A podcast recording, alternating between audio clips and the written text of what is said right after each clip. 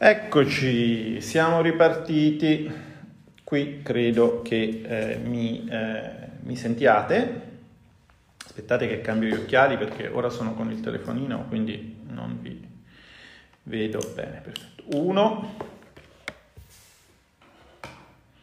7, 13,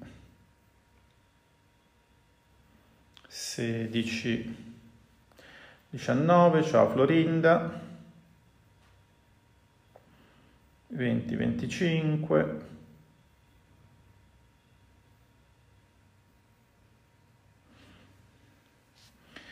quarantasette, ottanta,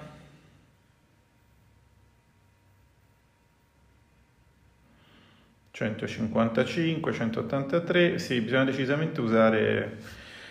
usare il telefono. Bene, e niente da fare, ha ragione il giovane Morelli, ci vuole il telefono.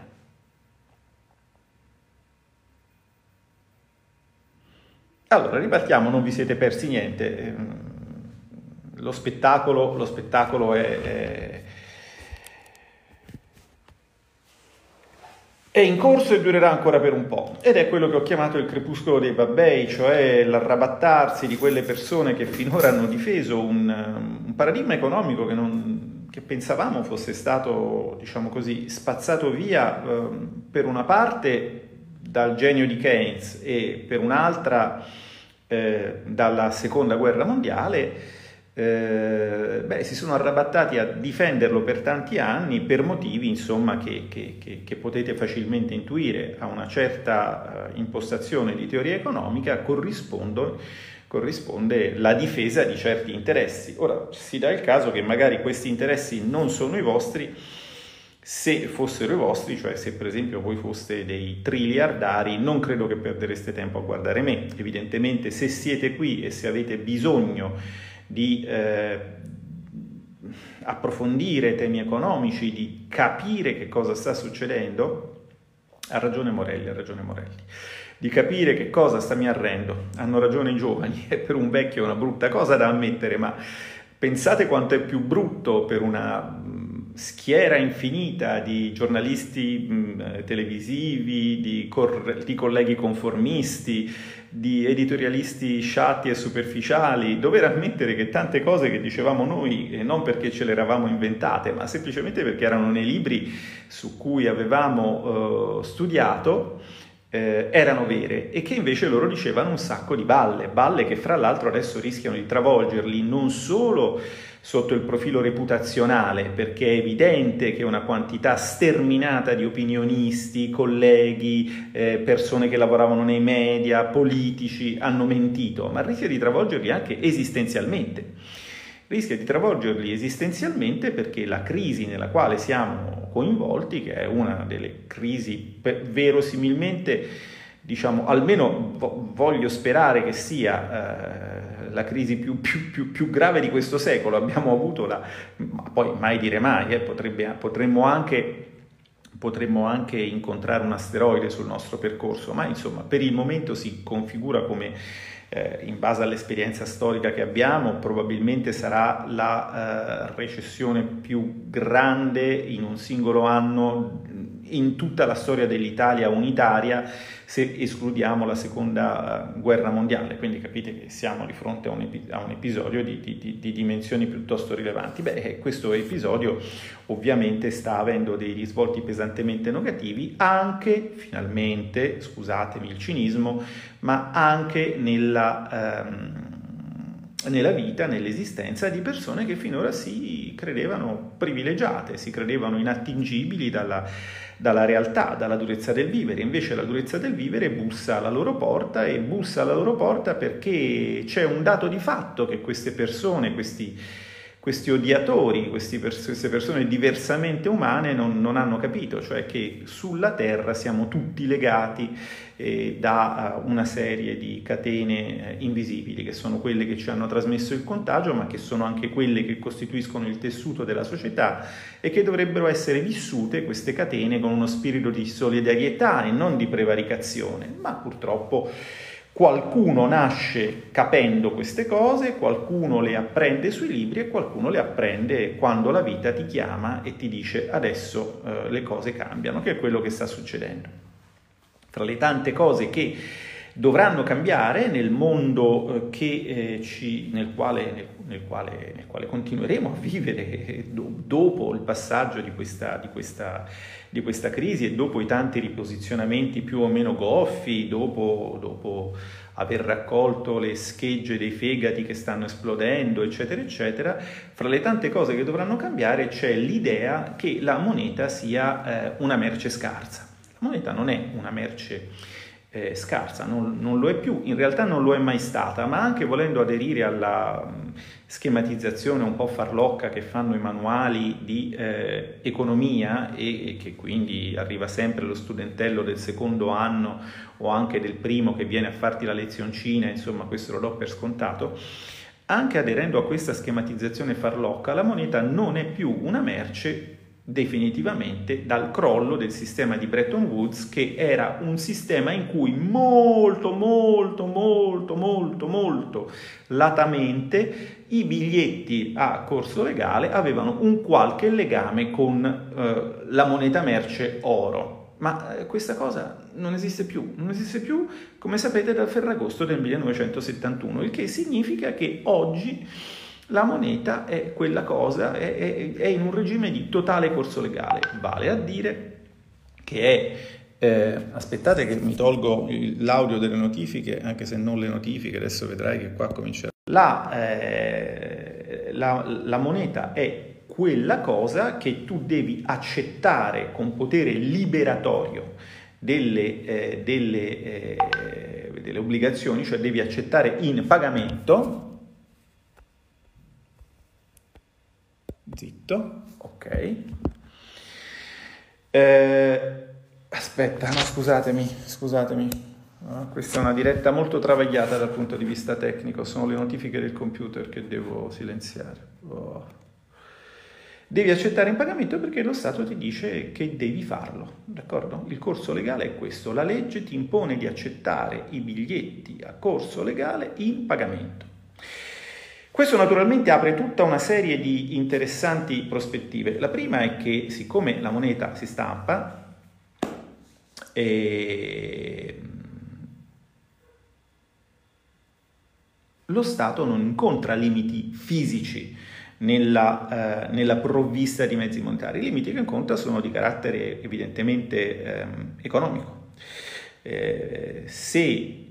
ci, lo Stato decidesse di finanziarsi illimitatamente stampando moneta, è chiaro che ci sarebbe inflazione. Allora perché il dibattito, di, il titolo di questa mattina sul Corriere era appunto, cioè, perché, e perché Matteo ha parlato del, dello stampare moneta per sovvenire ai bisogni della, della, della popolazione? Ma perché c'è un precedente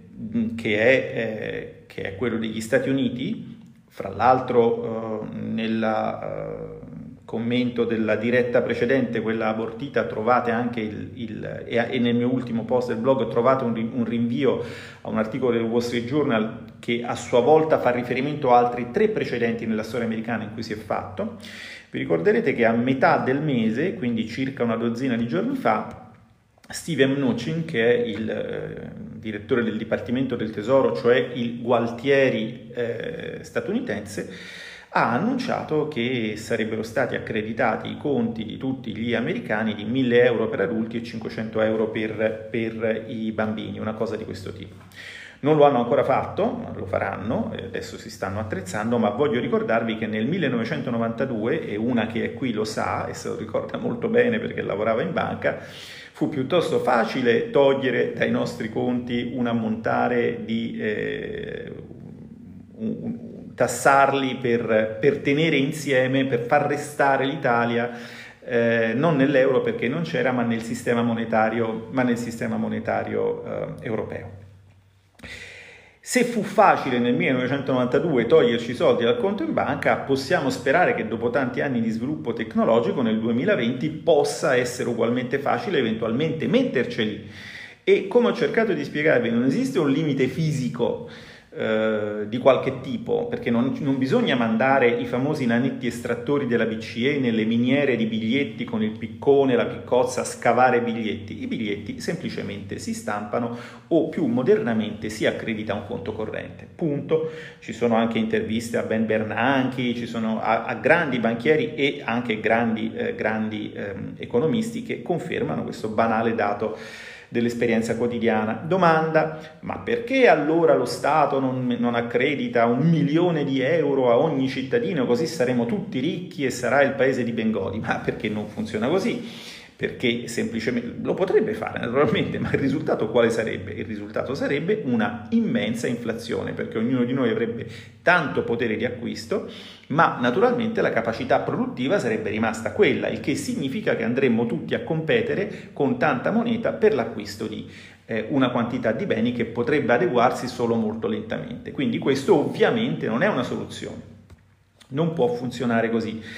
eh, vi sto raccontando delle cose strane, irreali, sono scenari che non, che non hanno fondamento, ma no, sono cose che sono successe, sono cose che sono successe, basta pensare che gli episodi di iperinflazione nella nostra, eh, diciamo, nel nostro contesto culturale e socio-economico, nel contesto europeo, sono storicamente stati associati a eh, episodi bellici. E questo perché? Ma perché fondamentalmente in guerra succedono due cose. Lo Stato è costretto a finanziarsi con moneta. Perché è costretto a finanziarsi con moneta? Ma banalmente perché non può tassare i propri cittadini, perché tu non puoi mandare la gente a morire al fronte e in più tassarla, è un po' una cattiveria. E eh, dall'altra parte le fabbriche non, non, producono o se producono sono eh, diciamo, riconvertite per la produzione bellica quello che noi dovremmo fare oggi per le mascherine e forse un giorno ci riusciremo, magari passato, passato il, il virus, e quindi ci sono pochi beni e fatalmente a un certo punto c'è molta moneta e questo scatena le iperinflazioni, i Weimar, eccetera, eccetera. Quindi è già successa sta roba qui e attenzione, siccome noi siamo in una guerra, perché noi siamo effettivamente in una guerra,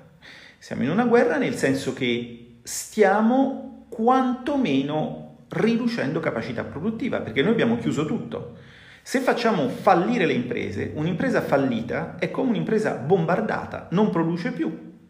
Quindi allo stato attuale, nelle condizioni attuali, a imprese aperte, diciamo così, il rischio che una quantità di moneta mh, ragionevole generi inflazione è zero. Perché? Perché abbiamo disoccupazione a due cifre, perché ci sono persone che potranno tornare a lavorare passata l'emergenza. Non esiste la possibilità di un rischio inflazionistico con un finanziamento monetario sia diretto nelle tasche dei cittadini per consentirgli di sopravvivere, sia in futuro un finanziamento monetario diretto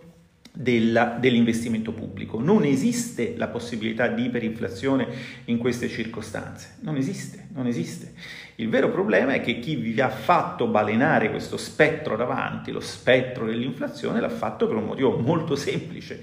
che è quello che i lettori del mio blog sanno, ma anche chi è mediamente attrezzato di economia sa, cioè la moneta non causa l'inflazione, il processo inflattivo è causato sostanzialmente dalla dinamica salariale, dal funzionamento del mercato del lavoro, per tenere i salari bassi bisogna avere la disoccupazione alta. È l'esercito industriale di riserva, quello che i nostri cari amici del PD hanno studiato sui libri eh, di quando erano marxisti, tanto bene, tanto bene che ora che difendono la finanza e quindi i profitti,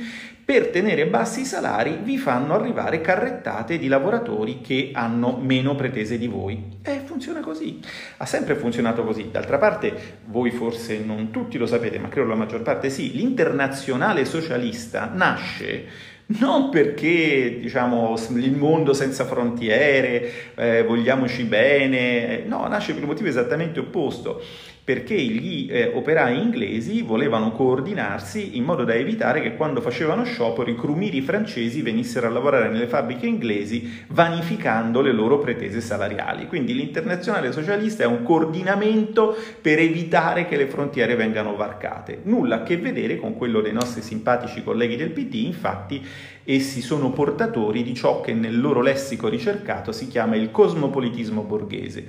cioè l'internazionalismo di chi se lo può permettere, di chi viaggia in business o di chi comunque, eh, diciamo così, è cittadino del mondo perché ha le tasche piene.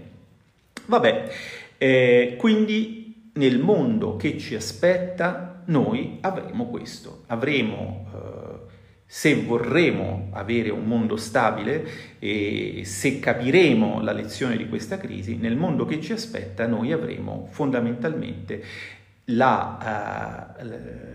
eh, ci riapproprieremo, lo Stato, i cittadini, cioè noi, ci riapproprieremo dello strumento della politica monetaria. Questo dovrà necessariamente succedere e mi permetto anche di dire che dovrà succedere abbastanza in fretta, perché se non succede in fretta poi succede un'altra cosa, cioè succede che le imprese falliscono e quindi a quel punto c'è la strozzatura del lato dell'offerta e rischieremmo di trovarci in un mondo di iperinflazione per la totale distruzione di capacità produttiva. Non credo che sia un mondo che vogliamo, ma è un mondo che ci sta già dando delle avvisaglie. Oggi, come avrete visto, il grano, il prezzo del grano ha superato quello del petrolio. Un collega eh, intelligentemente, un collega senatore mi faceva notare in realtà è il petrolio che costa meno del grano. Sì, d'accordo, avendo chiuso una quantità di fabbriche c'è meno, meno bisogno di fonti di energia, c'è meno, c'è meno eh, anche il fatto che noi non giriamo per strada, c'è anche meno inquinamento, quindi Greta eh, sarà contenta, però c'è più freddo, quindi c'è qualcosa che non torna, ma insomma lasciamo stare eh, però noi mangiamo ogni giorno e quindi naturalmente eh, la pasta e quindi la farina e quindi il grano continuiamo a domandarli, però siccome tutti si sono messi paura, tutti stanno facendo scorte, quindi la domanda è superiore al normale, la produzione è quella e il prezzo sale. Immaginate questo nel mondo per esempio della manifattura, approvvigionamenti anche, anche banali, anche, anche, il golfetto o gli occhiali, una volta che eh, eh le imprese eh, bombardate da, da, da, da, questa epidemia dovessero chiudere, sarebbe ci sarebbe effettivamente il rischio di condizioni di economia di, di, di guerra. Quindi bisogna andare avanti. D'altra parte, se avete ascoltato l'altra diretta, la diretta del del gemello cattivo di Claudio, eh, avrete visto che questi vogliono stampare i buoni pasto e i, i mini bot non li volevano quando non, quando non, li facevano loro. Adesso hanno capito che, eh, che, no, non posso farlo sapere al ministro perché il ministro dice che io semino odio, quindi sto seminando odio raccogliendo eh, 1400 visualizzazioni. Mi raccomando ragazzi, state molto attenti a come parlate sui social perché un eh, governo che restringe le vostre libertà personali e anche quelle dei parlamentari per DPCM eh, direi che non ci può mettere moltissimo a restringere anche la vostra libertà di espressione e a mettervi dentro perché esprimete una critica. E qui siamo proprio sull'orlo del, del fascismo, ma eh, adesso mi dispiace per i nostalgici, non si offendano, ma a me non piace tanto non essere... Non essere eh, libero di esprimermi e questo è quello che sta succedendo. Lo sapete, ci, i miei lettori ci arrivano preparati, vabbè.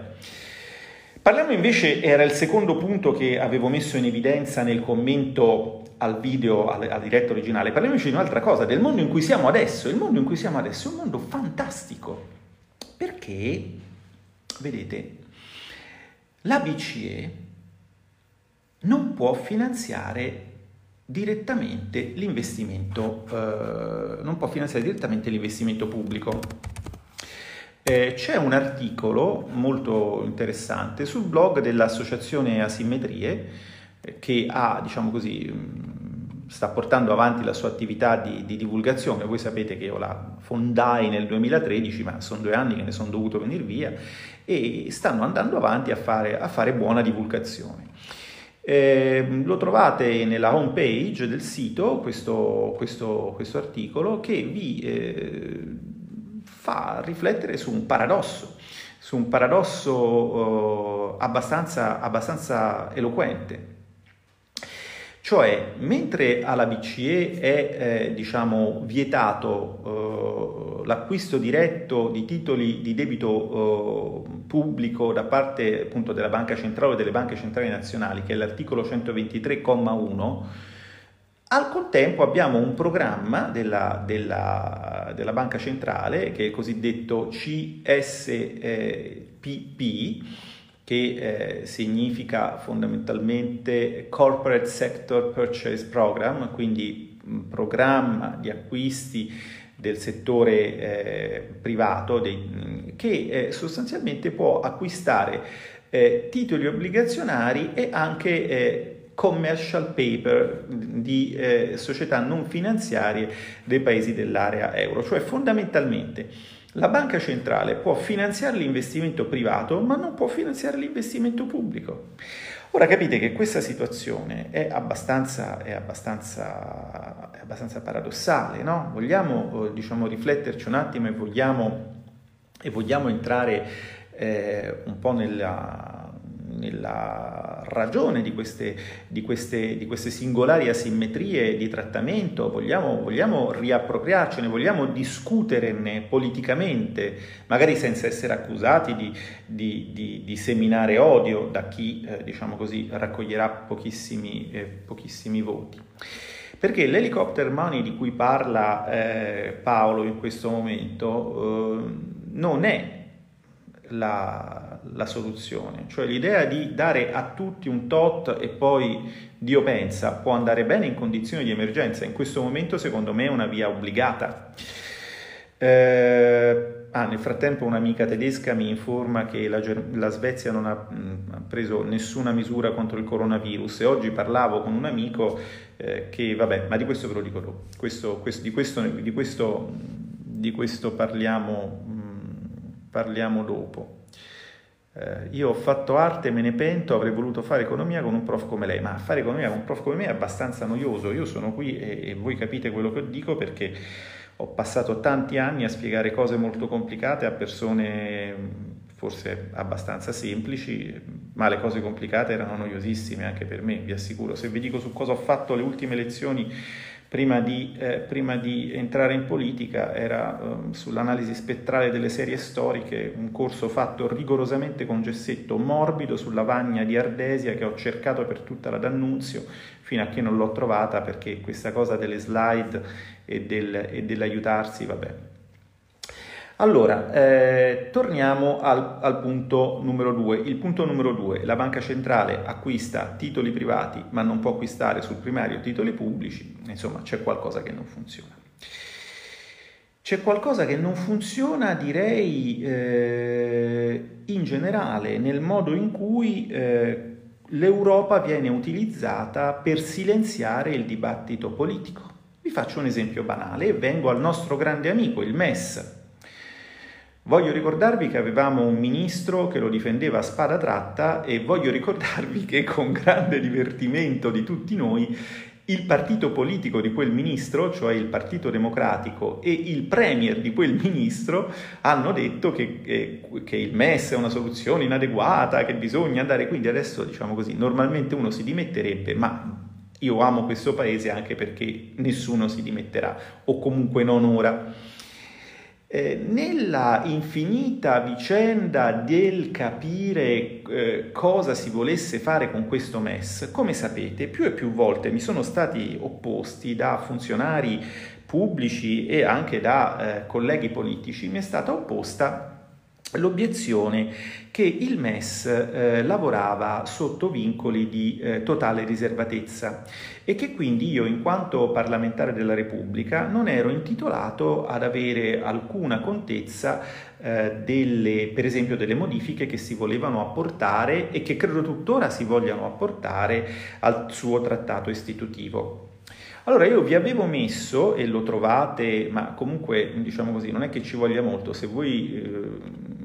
con Google digitate eh,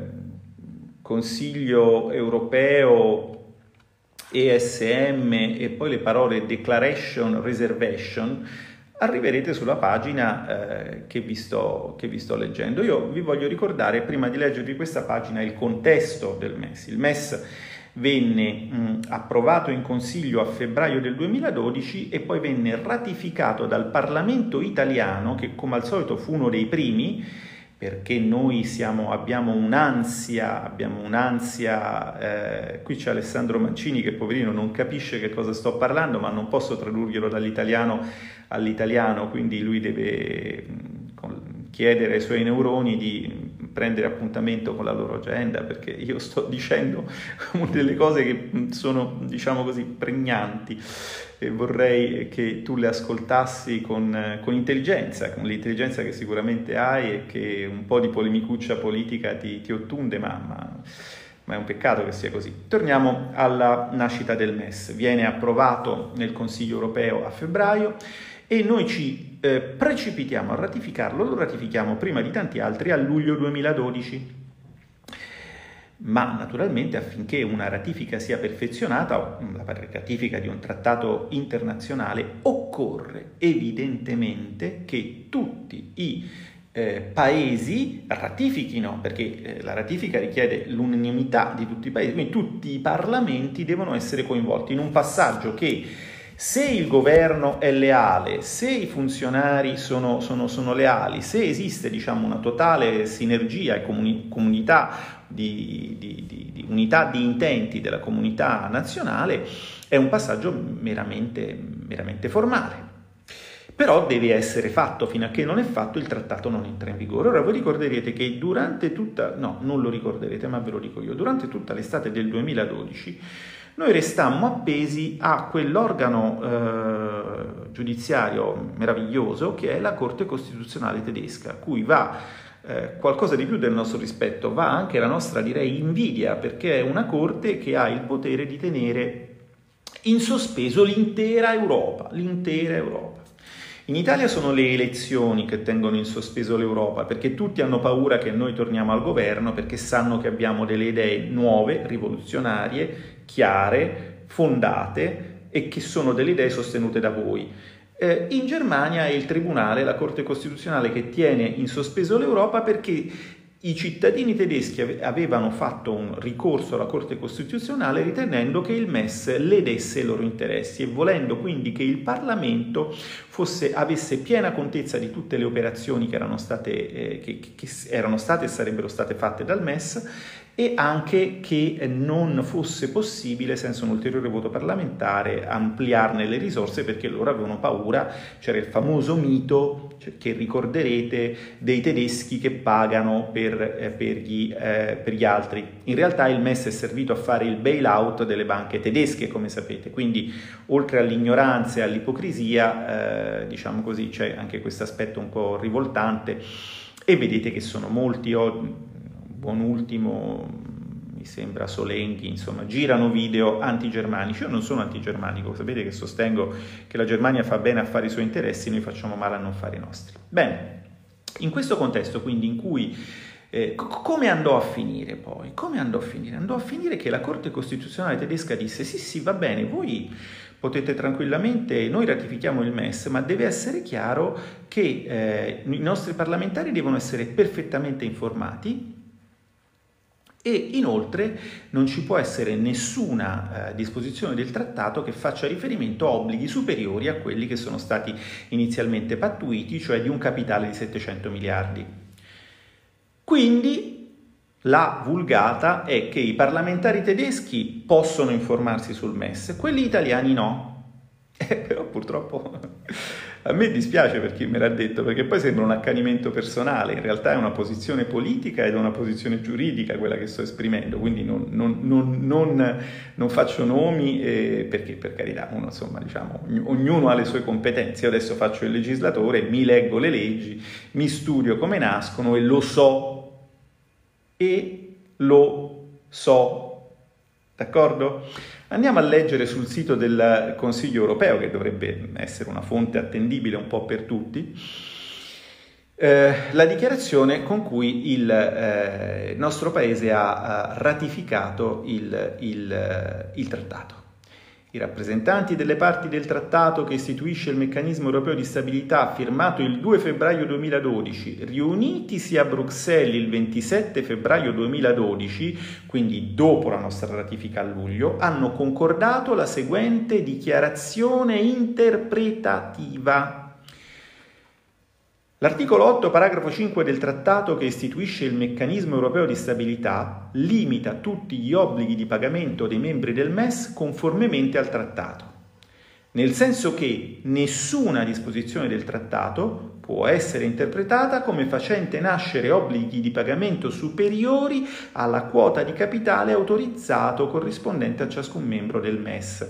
Come precisato nell'allegato secondo del trattato, senza il previo accordo del rappresentante di ciascun membro è tenuto conto delle procedure nazionali. Procedure nazionali che, vi ricordo, in Italia presupporrebbero che il Parlamento venisse avvertito eh, attraverso la procedura stabilita dall'articolo 5 della legge 234 del 2012, fatta appunto per evitare fregature in questo contesto, quel tipo di audizioni cui noi stiamo convocando in vano il ministro. E attenzione, rullo di tamburi, rullissimo di tamburi. L'articolo 32, paragrafo 5, l'articolo 34 e l'articolo 35, paragrafo 1 del trattato non ostano a che vengano fornite informazioni esaustive ai parlamenti nazionali secondo quanto previsto dalla normativa nazionale. Chiaro il concetto? Quindi Quegli articoli lì, che stabilivano il segreto e che i tedeschi non volevano per il loro Parlamento, in sede di ratifica sono stati disattivati anche per noi con una dichiarazione interpretativa. I summenzionati elementi costituiscono la base essenziale del consenso degli Stati contraenti a essere vincolati dalle disposizioni del trattato. Leggasi se voi non permettete a un parlamentare italiano di capire che cosa succede, per l'Italia il trattato è tamquam non esset. Poi dopo a me di che cosa pensa il funzionario X, l'impiegato Y o il dirigente Z non me ne frega niente, perché sono sue opinioni che lui è libero di esprimere, io non dirò mai che lui semina odio, eh, a tutt'al più, se ignora questo dettagliuzzo, dirò che è incompetente, è una mia opinione, ma è anche un fatto perché qui c'è scritta sta roba qua. D'accordo? E quindi eh, la segretezza del MES non c'è, o per meglio dire non ci dovrebbe essere. Perché ci viene opposta? Perché non possiamo sapere che, boh, non lo so, non lo so. Quello che so è che, è che un giorno si voterà, e esattamente come ci lasceremo dietro tante brutte cose, ci lasceremo dietro il virus, ricostruiremo il nostro paese, come prima vi ha detto Claudio, ci lasceremo dietro anche l'incompetenza, la subalternità, eh, la lettura dei trattati, una pagina sì, una pagina no, scartando quella che non ti fa comodo, insistendo su quella che ti fa comodo. Se avremo delle regole comuni, saranno veramente comuni e, e, altrimenti potremo tranquillamente andare avanti per la nostra strada. Io vorrei ricordarvi che questo paese è il paese che ha dato forma al mondo, d'accordo? Il mondo si veste come gli italiani si vestono, il mondo mangia più o meno come gli italiani mangiano, in alcuni casi anche con problemi, perché se non sei abituato a troppi carboidrati e mangi la pizza poi magari hai degli scompensi della glicemia. Il mondo eh, ascolta la musica che è nata in Italia, eh, il mondo rappresenta se stesso e, e, e si riconosce nelle arti figurative che sono nate in questo paese, Leonardo, Michelangelo, Raffaello sono dei paradigmi che noi diciamo universali nella nostra presunzione, sono semplicemente mondiali, ci accontentiamo, d'accordo? Noi vogliamo molto bene a tutte le altre culture, ma l'idea di un eh, Michelangelo Lappone o di un eh, Leonardo, eh, non so, qualsiasi altra nazionalità della, della, della Yakuzia, diciamo così, ci fa sorridere, ma non perché noi disprezziamo le altre culture, perché per una serie di circostanze eh, fortunose. Il nostro paese si è trovato ad essere la cerniera fra l'Oriente e l'Occidente, si è trovato ad essere in una situazione anche geografica del tutto eccezionale, si è trovato ad essere il crocevia di, tanti, di tante correnti culturali, storiche, si è trovato ad essere il campo di tante battaglie e questo ha avuto, ha avuto naturalmente costato, è costato dei lutti, è costato delle tensioni, ma è anche stato fecondo. E quindi, eh, ecco, mi viene ricordato che qui è nata la prospettiva, ma sono nate, nate altre cose, qui è nata la matematica finanziaria, tanto per dirne un'altra, qui insomma abbiamo, abbiamo, abbiamo inventato tante cosucce. Ma non è per un orgoglio nazionale, noi abbiamo messo noi stessi al servizio della nostra comunità e al servizio del mondo. Guardate, eh, fatevi, fatevi, un favore, fatevi un favore, andatevi a cercare eh, su, aspettate che adesso lo, lo trovo qua, uh, andatevi a cercare eh, eh, la storia del, eh, ecco, di Amedeo Pietro Giannini. Amadeo Pietro Giannini, ve lo trovate anche su Wikipedia. Beh, voi ci potrete credere o no, ma è quello che ha fondato la Bank of America. Sì, quella che poi si è comprata Merrill Lynch quando, quando le cose sono andate male. Non sarete stupiti, lo dico con un grande, enorme abbraccio e, e, e simpatia per tutti i miei colleghi liguri, penso al, a, al senatore Ripamonti, al senatore Bruzzoni, alla senatrice Pucciarelli, ehm, agli onorevoli Rixi, Viviani, alla onorevole Foscolo, a tutti gli altri che dimentico e mi scuseranno, non sarete stupiti di sapere che Amadeo Pietro Giannini era un ligure, perché insomma si sa che lì c'è una certa sensibilità verso, verso la finanza e verso il commercio. Ecco, cioè noi eh, ci siamo messi a servizio del mondo, abbiamo portato non solo cose brutte in giro per il mondo, abbiamo portato anche tante e direi prevalentemente eh, cose belle. Possiamo anche tranquillamente ricostruire il nostro paese da soli, eh, se eh, diciamo così una serie di regole datate, pre-keynesiane, quindi precedenti la seconda guerra mondiale, eh, ci impediscono di far circolare sangue nella nostra economia, possiamo mettercelo noi. Non, non, non, è, non, è, questo enorme trauma. Fra l'altro nell'articolo di oggi troverete nel, sul, sul, blog il post che si chiama, eh, l'ho chiamato scherzosamente, stampare moneta in sette Whatsapp, perché sono sette messaggi che ho mandato ad un amico. Troverete in fondo il riferimento all'articolo di un, di un, di un vero e, e così, così si dice, io non sono un esperto del settore, molto, molto valido servitore dello Stato, eh, Alberto Bradanini che è stato ambasciatore in, in posti importanti, che su Micromega eh, parla della grande occasione che l'Italia rischia di perdere e auspica che nel rispetto delle regole europee si pensi a finanziare in questo momento con uh, biglietti di Stato eh, intanto parare lo shock e poi finanziare, finanziare anche la, la, la ripresa. Um, Un'idea di questo tipo, se fosse stata espressa uh, tre anni fa, non, ma non sarebbe stata espressa, con tutto rispetto anche per Sua Eccellenza Bradanini, ma mh, tre anni fa pochi avevano capito come stavano le cose, pochi avevano il coraggio quantomeno di esporle, ma adesso, adesso è importante che tanti si espongano e che perfino in quel, in quel, gigantesco, se mi permettete l'espressione scherzosa e affettuosa, piddinometro che è il, il, il sito di Repubblica, ci siano commenti di consenso per una cosa vera, dove abbiamo sempre visto commenti di consenso e di sperticato elogio per delle totali, eh, irrimediabili sesquipedali balle, che erano quelle che servivano di supporto al, al, al, sistema, al sistema in cui siamo. Non si dimentichi di dirci della Svezia, prof. Aspetta un attimo, vediamo che mi ha detto la mia amica Birgit, perché qua sono arrivati Dunque, la Svezia non ha preso misure contro il coronavirus. Qui c'è un bellissimo articolo in, in, in tedesco che dice che fondamentalmente qui non hanno preso, uh, sì, i, i ristoranti, i ristoranti, i bistrò, i caffè e anche le scuole sono aperte, eh, le rappresentazioni eh, con eh, quindi spettacoli con un pubblico fino a 500 persone sono ancora eh, permessi, i campi di sci sono aperti, eccetera, eccetera. Quindi lì va tutto bene. Bloccati Corona Bond, grazie, è fantastico quando qualcuno viene a insegnarmi quello che gli ho insegnato, è spettacolare, io adoro questa cosa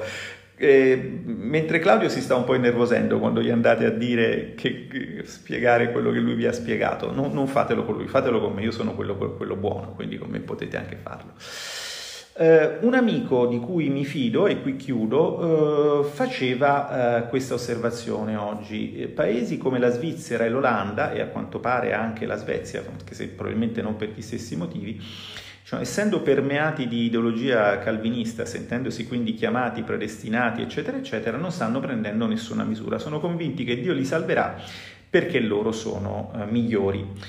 Eh, la mia valutazione è che bisogna aspettare quello che succede perché eh, è stato abbastanza chiaro fin dall'inizio che in Europa il fatto che l'Italia fosse stata colpita per prima è stata vista come una grossa opportunità per i nostri concorrenti, no? perché volevano fondamentalmente sterminarci in qualche modo, è un sentimento umano eh, condivisibile, comprensibile, ecco, per carità. Eh, adesso vediamo come va a finire, perché sapete, in Olanda c'è una mentalità di un certo tipo, sapete che loro largheggiano molto legisla- con la legislazione sull'eutanasia. Io ho il vago sospetto che dietro ci sia anche una certa, una certa, idea di tenuta dei conti pubblici e di quanto vale la pena di spendere per una vita, perché secondo me dietro questa cosa qua c'è. Quindi niente di più facile che in un paese che ragiona in questo modo, dove appunto l'eutanasia è di moda, qualcuno possa aver pensato ma muoiono solo i vecchietti, così ce li togliamo di torno e paghiamo meno pensioni. Può darsi, se però poi muoiono anche i giovanetti, eh, già eh, diciamo così, lì siete pochi, eh, chissà come andrà a finire. Eh, boh, non lo so. Io vorrei che prevalesse il buonsenso ovunque, perché questo eviterebbe ulteriori, ulteriori conflitti, ulteriori incomprensioni, ulteriori, ulteriori strascichi di una vicenda che comunque già se terminasse oggi, se noi domani uscissimo di casa, già avremmo una recessione di dimensioni abbastanza rilevanti ma, eh, ma, purtroppo l'umanità è andata avanti così per tanti secoli combattendosi, non è che dipenda solo da noi eh, e quindi dobbiamo con grande serenità cercare di farci capire, cercare di dialogare con tutti. Eh, cercare di dare agli altri, ciao vado a cena anch'io adesso, cercare di dare agli altri la parte di ragione che hanno o inventarci una parte di ragione che possiamo dargli in modo che siano abbastanza contenti e trovare dei compromessi. Cerchiamo di fare così. E adesso io vi lascio perché è ora di cena eh, e io devo anche probabilmente aiutare eh, a prepararla. È stato un piacere eh, vedervi, ora magari cerco di rimettere accanto a questa diretta i link che avevo messo eh, accanto a quell'altra perché vi sia più facile andare a trovare le fonti di eh, ciò di cui vi ho parlato. È stato un piacere, alla prossima!